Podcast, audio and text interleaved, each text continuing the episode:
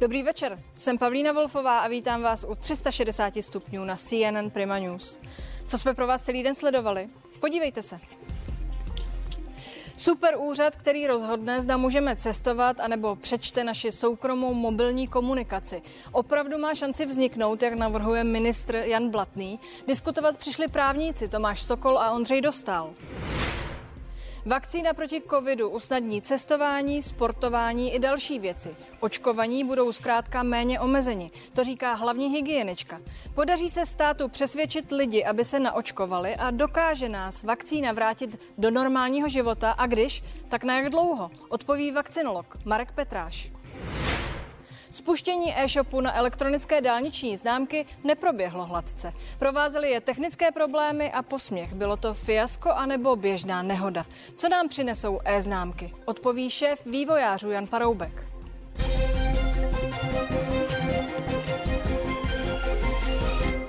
Sledování telefonů, zavírání obchodů nebo možnost zakázat cestování či hromadné akce.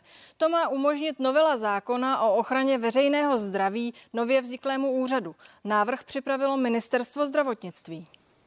Rezort zdravotnictví pod ministrem Janem Blatným navrhuje sjednotit krajské hygienické stanice pod jeden hlavní úřad. Šéfem by byl hlavní hygienik, který by nově získal významné pravomoci. Omezení a zavírání obchodů, omezení služeb a školní výuky, omezení nebo úplný zákaz hromadných akcí. O všech zmíněných mimořádných opatřeních doposud rozhoduje vláda v rámci nouzového stavu, tedy pod dohledem parlamentu. Nový hygienický superúřad by vše řídil sám. Se domnívám, že je to něco, po čem všichni voláme, že potřebujeme zákon, který dá možnosti v rizikových situacích, jako je tato, centrálně řídit určité věci tak, aby nebylo potřeba mít nouzový stav. Nový superúřad by zároveň měl přístup do telefonů všech nakažených. Pokud by se u člověka projevila infekční choroba, hygienici by mohli z mobilů získat data stará až tři týdny. Pochopitelně respektuje ochranu osobních údajů GDPR a další. Jsou to i jedny z těch případných připomínek, které budou samozřejmě reflektovány, ale věřím, že je připraven tak, že, že je v pořádku a že je bezpečný. Ministr Blatný by chtěl novelu zákona projednat ve stavu legislativní nouze, tedy ve zrychleném řízení. Josef Mádle, CNN Prima News. No a ve studiu se mnou jsou právníci, doktor Tomáš Sokol, dobrý večer, dobrý večer. a doktor Ondřej Dostal. Díky, že jste přišli, pánové. Dobrý večer.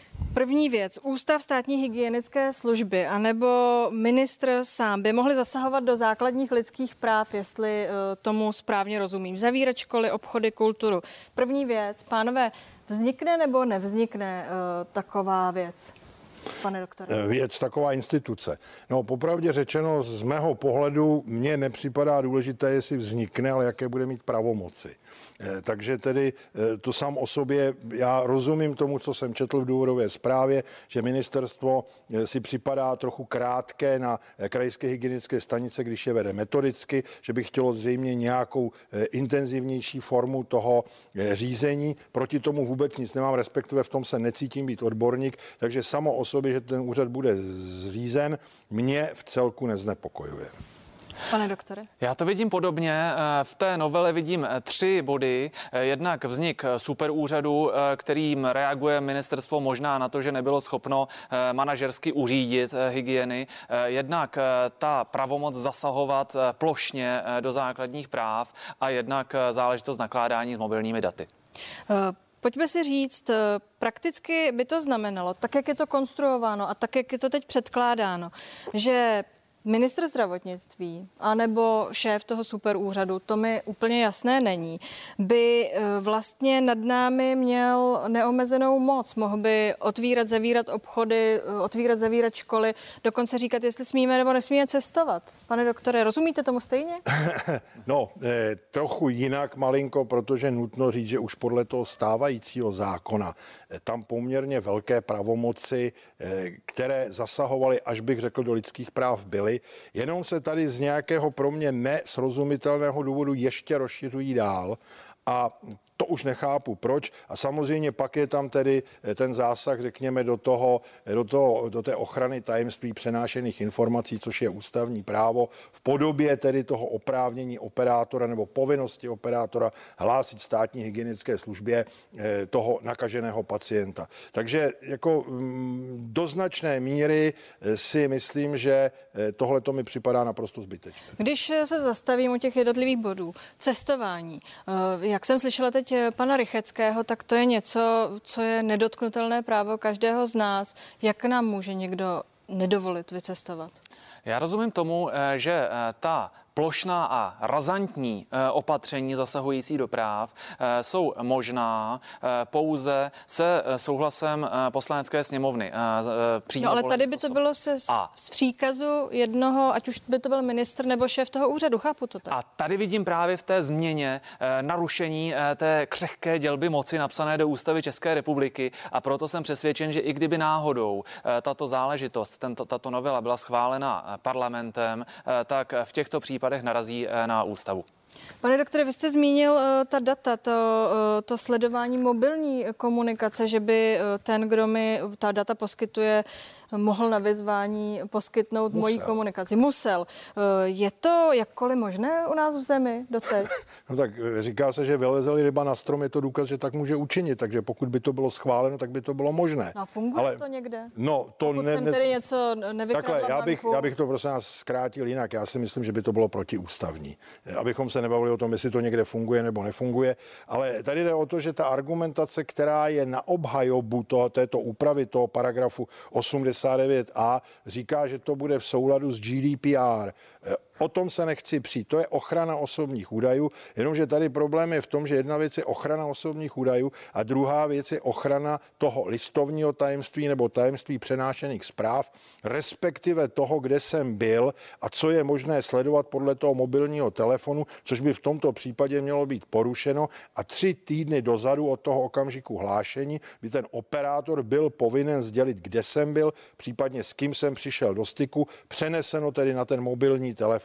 A já mám pocit, že tohle to je tedy pokud by to mělo být, tak by to muselo být skutečně někde jinde a nějak jinak, než tedy v podstatě z poručení tohohle zákona. Ale celkově si myslím, že to ani není potřeba, ale to je jiná kategorie příběhu. Eh, teď o každém sledování telefonu rozhoduje soud, chápu to správně, nebo jak to je dnes nastaveno ano. v naší zemi? Pro, pro účely policie a zatím nikdo jiný se tady eh, o ta data nedral tak teď se dere. Pan ministr Blatný k tomu dnes řekl, že to nastavení a ten super úřad, o němž tady byla řeč, je něco, po čem všichni voláme. Jak to chápete?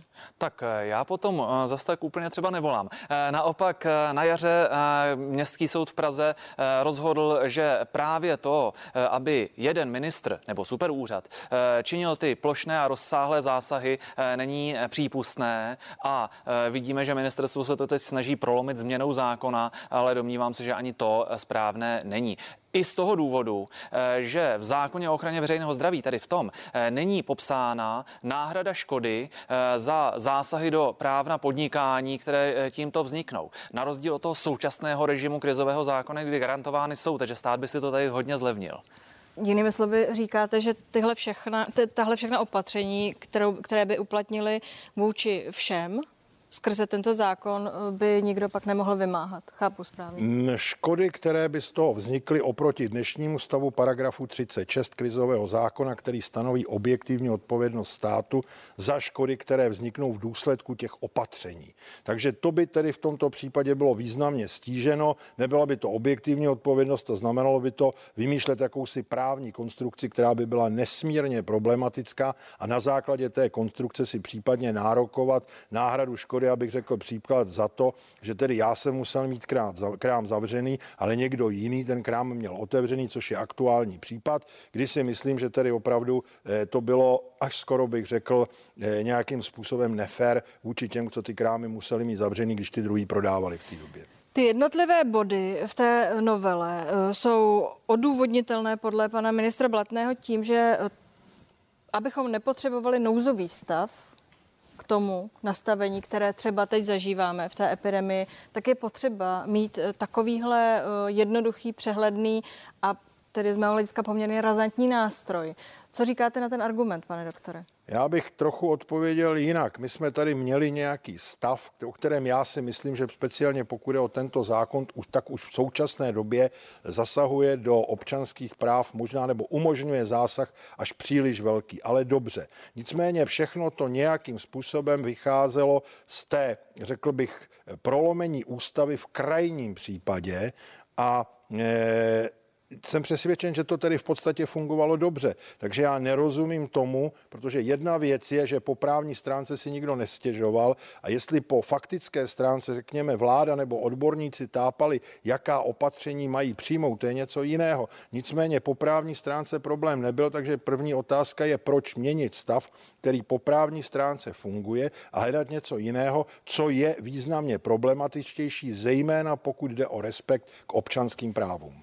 Pane doktore Dostale, eh, není to proto, aby eh, se to vlastně nemuselo neustále předkládat sněmovně a kontrolovat, protože mám-li nouzový stav, musím přijít po 30 dnech nebo 14, podle toho, jak je to nastaveno, a žádat o prodloužení. V případě, že máme zákon, obejdeme ten nouzový stav, nemáme nouzový stav, jak to je? E, možná ano a jako červená nit eh, se touto epidemií e, vyne snaha e, vlády o dvě věci.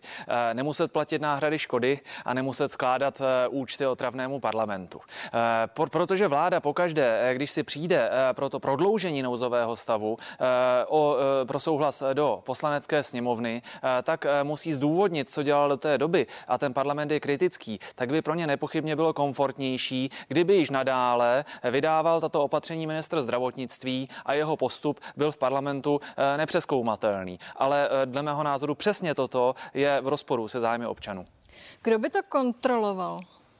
Kdo by kontroloval no. takové nastavení v případě, že by takový zákon prošel, pane doktore? No a priori nikdo. A priori ho také nikdo nekontroluje, že by tady to procházelo nějakou kontrolu, ale samozřejmě v současné době, pokud je vyhlášen ten stav podle krizového zákona, no tak je to na 30 dní. Kontrolu nad tím má poměrně silnou parlament a je tady i politická odpovědnost. Ovšem tedy pokud by mělo projít to, co je tady, tak by ta kontrola byla, řekněme, ve formě soudního přeskumu na základě žaloby, což je tedy sice forma kontroly, když se budeme bavit o nějakých e, ústavních mechanismech, ale je to hodně neoperativní. E, politická odpovědnost by tam prakticky byla nulová, zbývala by nějaká úřednická odpovědnost za chybná rozhodnutí nebo něco takového. Takže já si myslím, že by se ta možnost té kontroly na ústavní bázi významně rozvolňoval. Pokud by to prošlo, pane doktore, myslíte si, že by ústavní soud takovou novelu nepřipustil? E, možná ne, ovšem eh, dost dlouho by to trvalo, eh, než by vůbec bylo něco takového k ústavnímu soudu podáno. A mezi tím bychom žili v situaci, kdy jedna osoba, ministr zdravotnictví, by mohla v podstatě libovolně činit ty rozsáhlé zásahy, které novela předvídá. A pozor, už máme třetího ministra zdravotnictví, a je možné, že ten čtvrtý eh, by mohl být někdo nerozumný a neférový. Děkuji vám, pánové, že jste tu byli. Přeji hezký večer.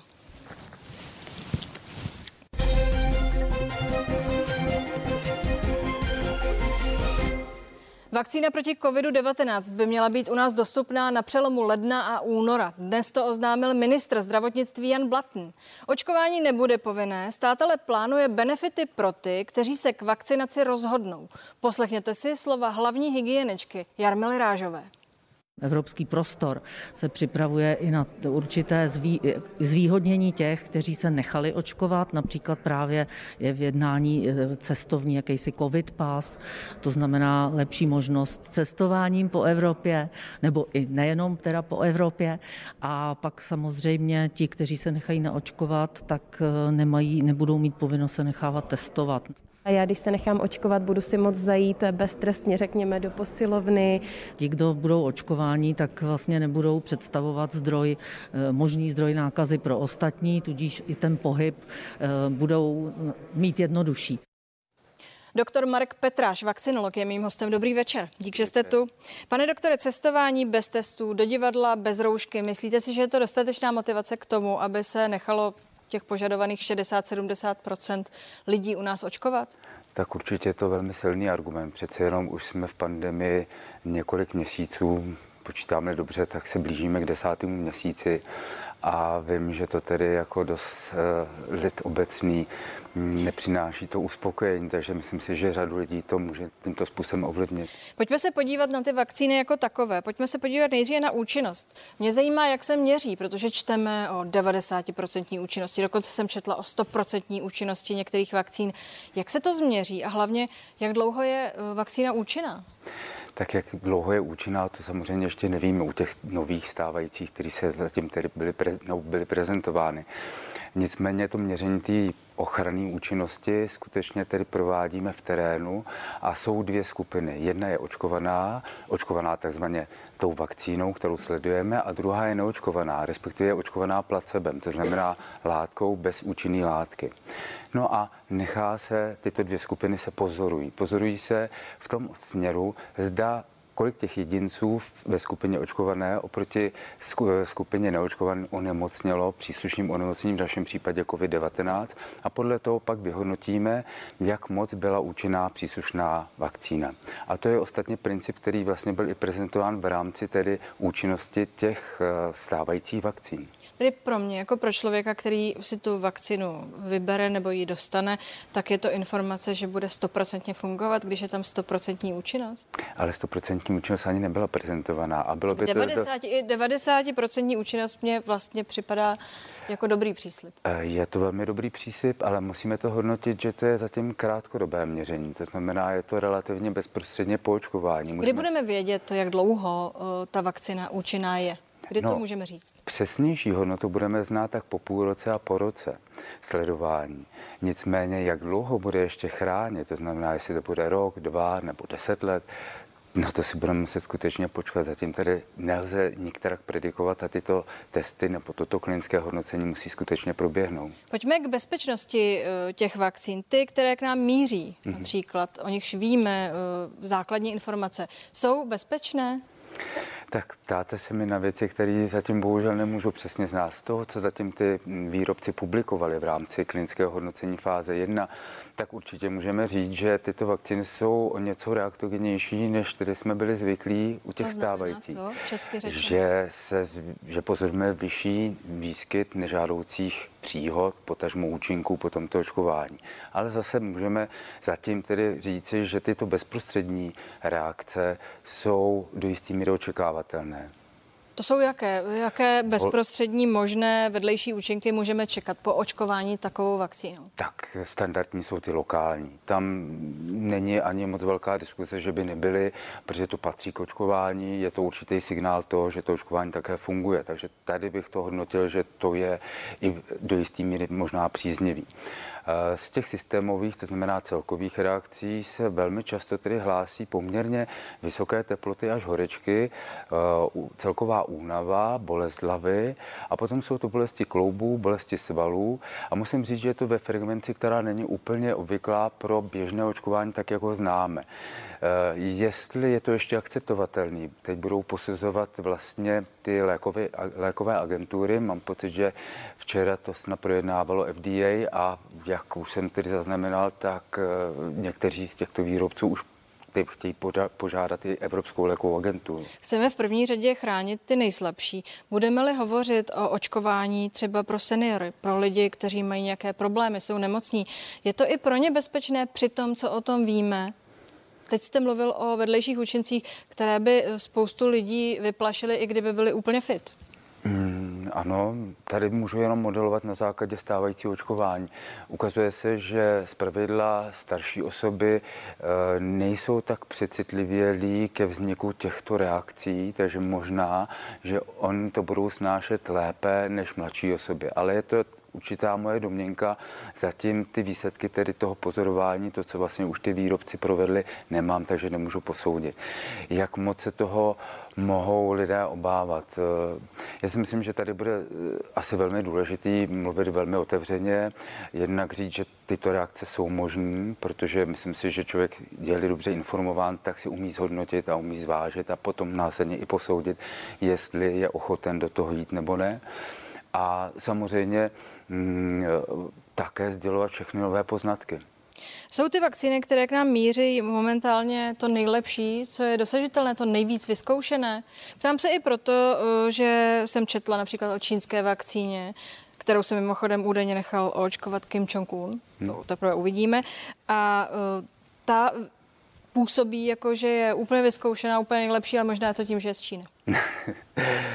Já se přiznám, že tady bych nebyl úplně tak předpojatý. Co v Číně tedy mají asi největší záběr na takový tradiční typ vakcín, to znamená inaktivované vakcíny a přiznám se, že modelově známe nejlépe. E, ty vakcíny, které k nám míří, bych označil e, zejména tu jednu jako high-techovou, to znamená, je to úplně nová technologie. Myslím si, že kdyby nebyla tato doba, a možná bizarní doba, tak eh, by nikdy nebyla povolena ke klinickému testování. Ale prostě žijeme v jiné době, takže byly povoleny klinické hodnocení, ukázalo se, že nějakým způsobem to funguje. Zatím tedy výrobce uvádí, že je relativně bezpečná.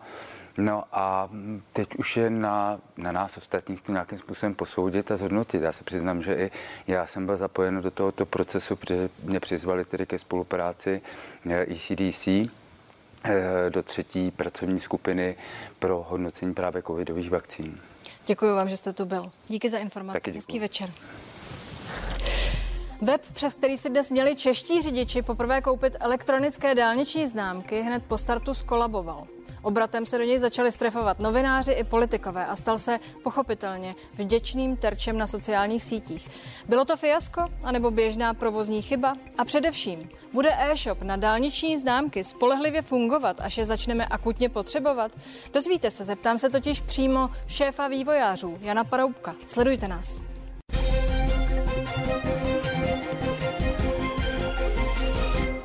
Stále sledujete 360 stupňů. Dík, že jste s námi. E-shop na dálniční známky za 300 milionů, který v den prezentace zhavaroval. Web, přes který si měli ode dneška řidiči kupovat nové elektronické známky, podle vývojářů obsahoval chybu. Až do odpoledne pracovali na jejím odstranění. Projekt e-shopu na dálniční známky už stál křeslo předchozího ministra dopravy Vladimíra Kremlíka a dneska se tak nad ním znovu pořádně zapotil také jeho nástupce Karel Havlíček. Takhle hájil nefunkčnost internetových stránek při raním oficiálním představení projektu. To je běžný postup, který eh, se dělá při podobných projektech. Eh, my jsme to od půlnoci spustili, eh, fungovalo to a jede to. V tuto chvíli se to překlopilo do tohoto režimu a to proto, že do značné míry chceme bránit eh, stránky před jakýmkoliv potenciálním útokem a přetížením, které by mohlo v těch prvních hodinách hrozit. Popravdě řečeno, není to neobvyklá věc. My jsme nikdy neřekli, že od půlnoci eh, se bude všechno fungovat. My v těch prvních hodinách a možná dokonce dnes to budeme postupně pouštět podle toho, jak uvidíme, jak se vyvíjí situace, s tím, že my jsme vám ukázali, že to funguje. No a byli jsme v tom ostrém provozu, to znamená, eh, ta známka funguje, ale nechceme teď ten systém dostat pod tlak Jan Paroubek, ředitel státního podniku Cendis, zodpovědného za výstavbu a provoz systému elektronických dálničních známek. Dobrý večer, díky, Dobrý že jste tu. Co se to ráno vlastně stalo, pane Paroubku? Tak ráno došlo k chybě v systému, ke které, kterou jsme neodhalili při předchozím testování. My si myslíme, že vznikla právě až při tom přechodu do toho produkčního systému. Eh, bohužel došlo k tomu, že celý systém zhavaroval a bohužel byl tedy asi půl dne mimo provoz. Půl dne, jak dlouho? A mimochodem víte v tuto chvíli, kolik se podařilo zobchodovat eh, známek doteď?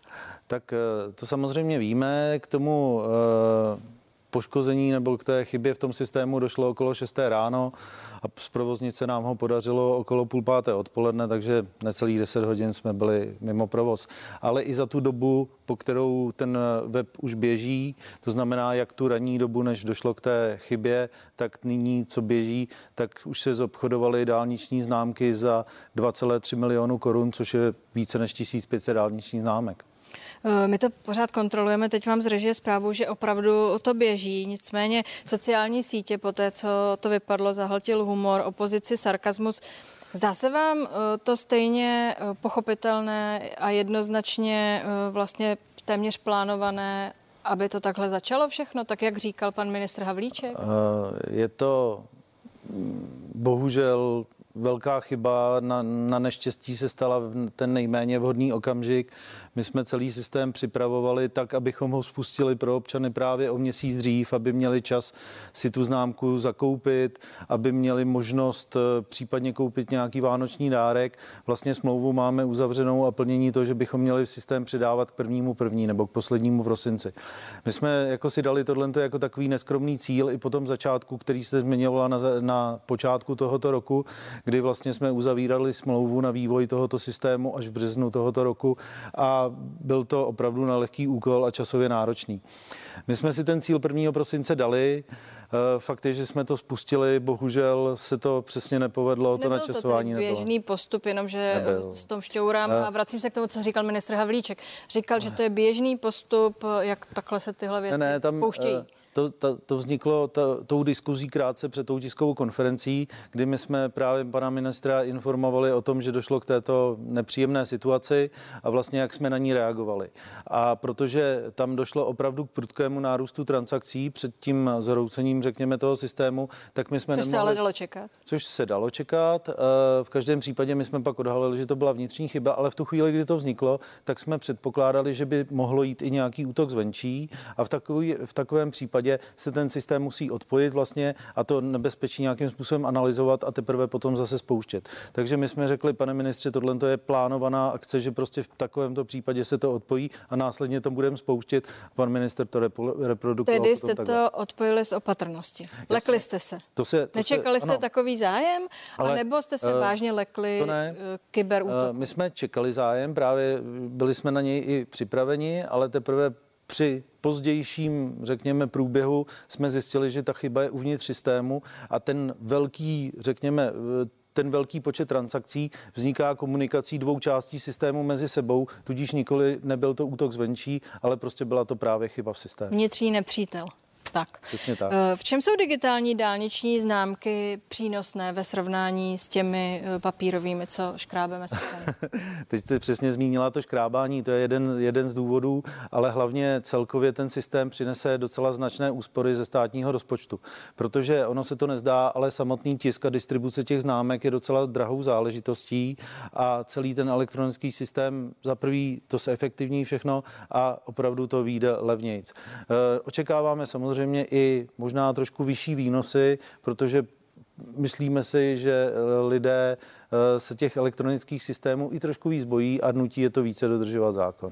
No, já bych se moc nebála, protože eh, máme 21. století, víme, ano. co všechno online dokáže a vlastně mi připadá málo, že ty elektronické prostě nahradí eh, ty papírové. Očekávala bych, že s tím půjde ten další systém, o něm se tady diskutovalo, a to automatické sledování a automatické pokutování těch, kteří si tu známku nekoupí. Proč to tam není? Za prvé, my si myslíme, nebo mm, jsme přesvědčeni o tom, že i ten systém kontroly, který je připraven nyní, takže bude efektivní. Za druhé jsou tam některé nedořešené věci, které vyplývají... Promiňte, jak, jak efektivní bude? Protože pořád hovoříme o policejních autech, která no. budou muset dostihnout dotyčného přestupce fyzicky ano. a fyzicky mu udělit pokutu. To znamená, jak bude víc efektivní? Ne, tam pro, bude probíhat velice mnohem jednodušším způsobem ta samotná kontrola. To znamená, ten systém automaticky rozpozná prakticky všechna auta, která okolo něj projíždějí. Máme to v testovacím provozu, máme ověřeno, že to funguje docela e, dobře a porovná okamžitě ty všechny značky, které se pohybují okolo toho auta s těmi databázemi. Já už jsem e, dříve zmiňoval, že právě pro policii i celníky připravujeme i další funkce do toho systému, že nebudou sledovat pouze dálniční známky, ale můžou sledovat i kradená auta, auta bez povinného ručení, případně auta bez technických Nicméně pořád mluvíme o někom fyzickém, kdo musí někam dojít a vymáhat tu ano. pokutu. Například u sousedů na Slovensku už ta pokuta prostě přijde automaticky. Tady to není možné. Máte pravdu, ale právě když zmiňujete to Slovensko, tak tam při tom rozběhu měli velké problémy. Za prvé ty uh, úřady byly velice zahlceny a docházelo k tomu, že ty pokuty těm řidičům docházely až třeba s ročním spožděním. Mezitím spáchal několik dalších dalších přestupků. A je to tak právě... to tady nebude taky ojedinělá situace před. My právě bychom chtěli do budoucna ten systém připravit tak, aby byl schopen vygenerovat ty výzvy, řekněme, automaticky a nejpozději do týdne, abyste měla, když tak ve schránce případnou pokutu. Ještě mě zajímá krátce jedna věc toho zbytku. Známku kromě internetu jde koupit jen na nějakých pumpách Čepro a na nějakých poštách. Kolik je to míst? Stačí to?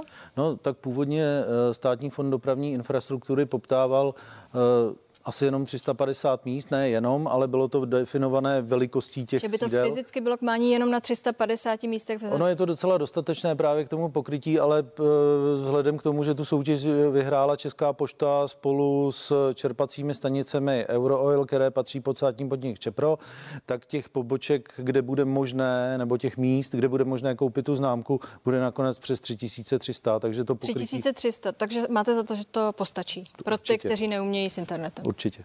Děkuji vám, že jste tu byl. Přeji hezký večer. Také Díky. děkuji. Naschledanou. To je z dnešních 360 stupňů vše. Nenechte si ujít zprávy v 21 hodin a já se budu těšit zítra večer. Na viděnou.